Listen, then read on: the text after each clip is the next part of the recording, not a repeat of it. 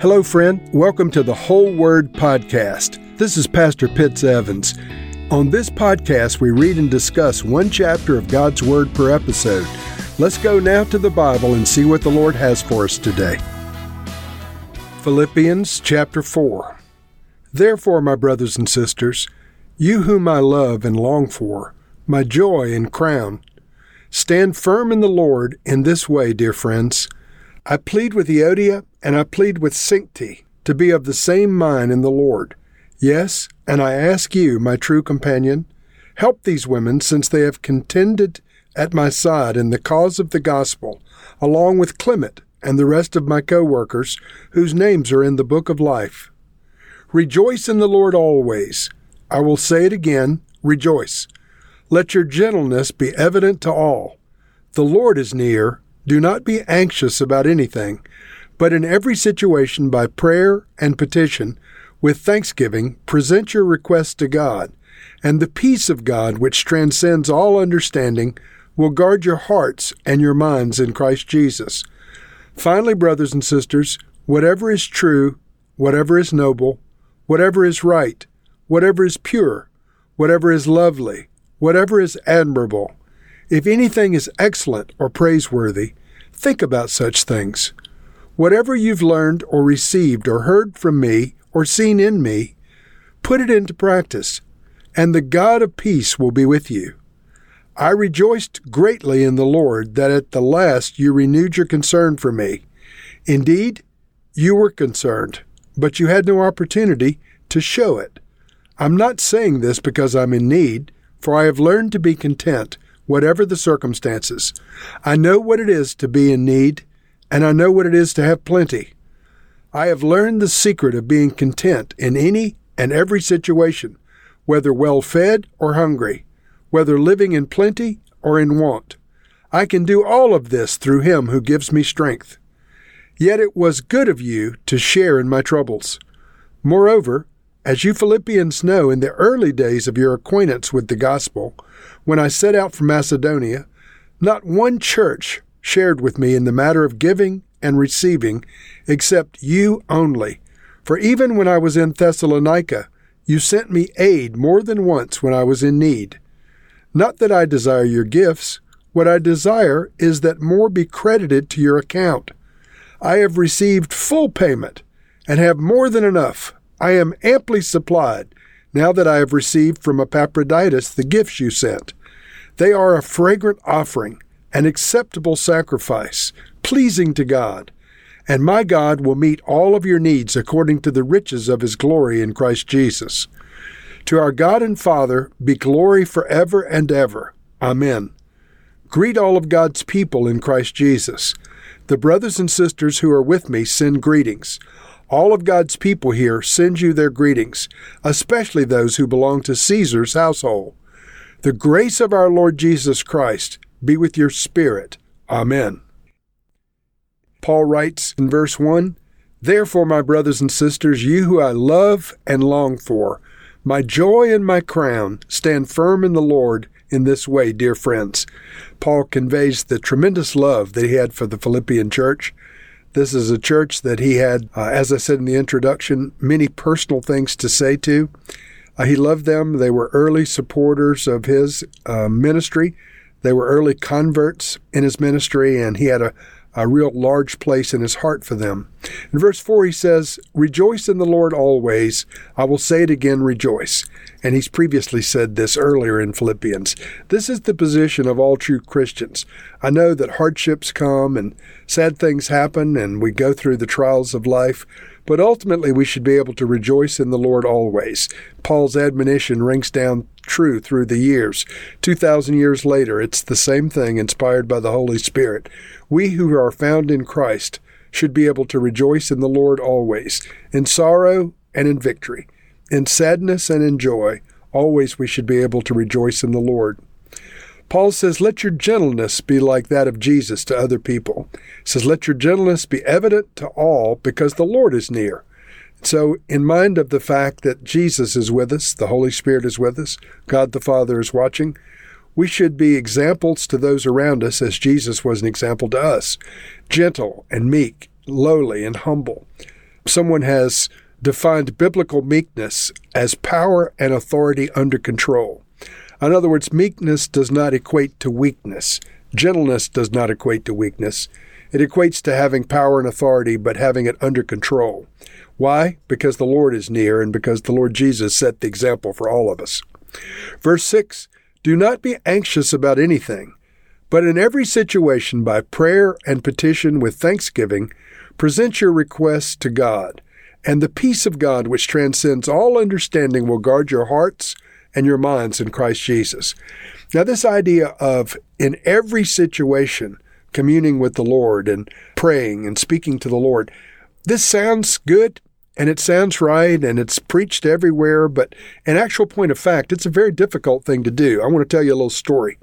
In 2009, along with um, three other ministers, I went to China on a mission trip primarily to work with Christian relief workers who were supporting those that had been affected by a huge earthquake in the center of China.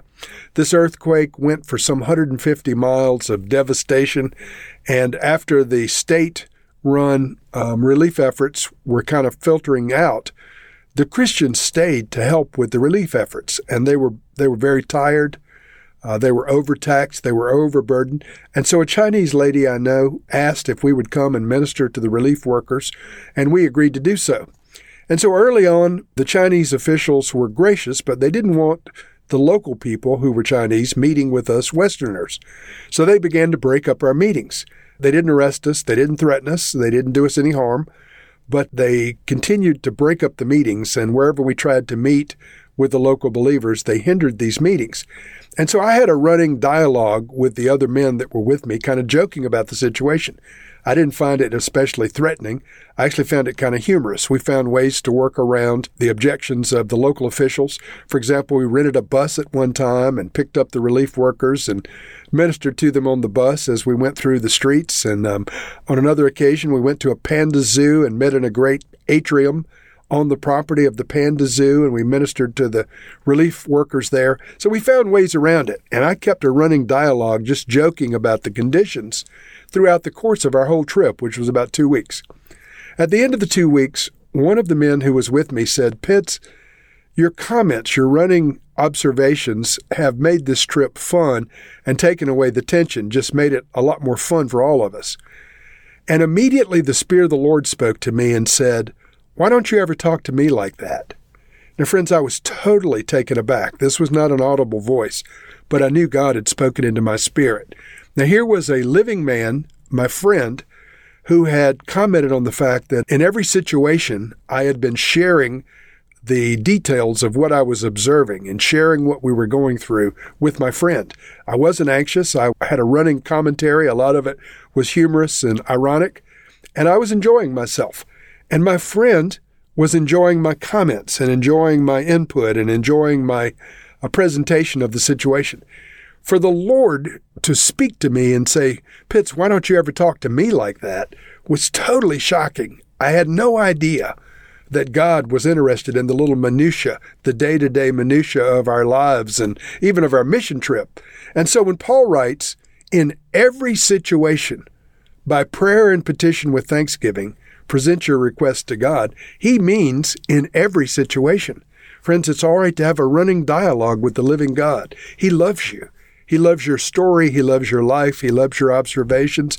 And I'm not talking about saying mean things or, or telling dirty stories or anything like that. But I think the Lord is very interested in how we see life and how we view situations. And I know that it's changed my relationship with the Lord. And to this day, I have a difficult time speaking to the Lord as a man would speak to his friend. But honestly, I believe that that's what the Lord requires and what the Lord desires. You see, friends, everybody knows that there is a God in their heart of hearts, but few people know the Lord. Many people pay allegiance to the Lord in an effort to get out of hell and to fulfill a religious duty. But how many people actually relate to him as a friend and share their innermost secrets and confidences? How many people actually talk to the Lord as they talk to their good friends. I want to encourage you to do that. Paul in verse 12 says, I know what it is to be in need, and I know what it is to have plenty. I've learned the secret of being content in any and every situation, whether well fed or hungry, whether living in plenty or in want. And so, what is this secret of overcoming every difficulty? What was it that Paul learned? It was this in verse 13 I can do all things through him who gives me strength. You can too, my friend. I don't know what you're going through today. You may be facing illness. You may be facing difficulty in your marriage. You may be facing family trials. Your children may be in a terrible situation. You may be having difficulty with your education. The Lord knows. You may be having health problems. Whatever it is, Jesus is at your side. And you, through Him, can do all things through Jesus Christ. He's the one who strengthens you. And so Paul overcame every difficulty this life threw at him. He was beaten, he was shipwrecked, he was stoned, he was incarcerated. As you know, ultimately he was executed. But in all things, it was the Lord who gave him strength to overcome every situation, and the Lord will give you strength too. Paul writes, My God will meet all of your needs according to the riches of his glory in Christ Jesus. Friends, that was true when Paul wrote these words 2,000 years ago, and it's true today.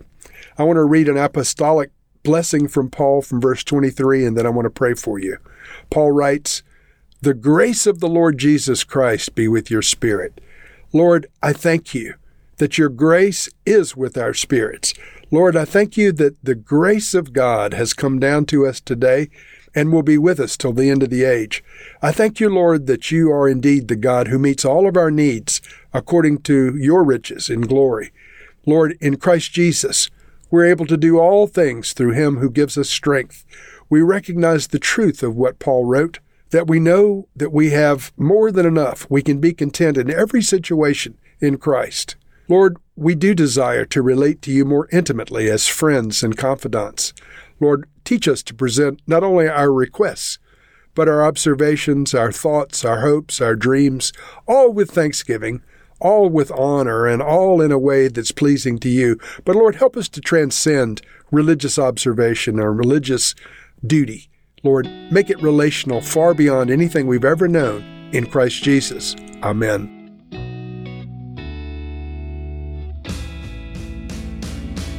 Thank you for listening to this episode of The Whole Word. It was brought to you by Whole Word Fellowship and the Northern Virginia House of Prayer. If you were encouraged, please share our podcast with your friends. We'd also appreciate it if you'd hit subscribe in your favorite podcast app and take a few moments to write a review. If you'd like more information on our church and our ministry, you can go to wholeword.net or wholewordpodcast.com for more information. Thank you again, and may the Lord Jesus bless you today and always.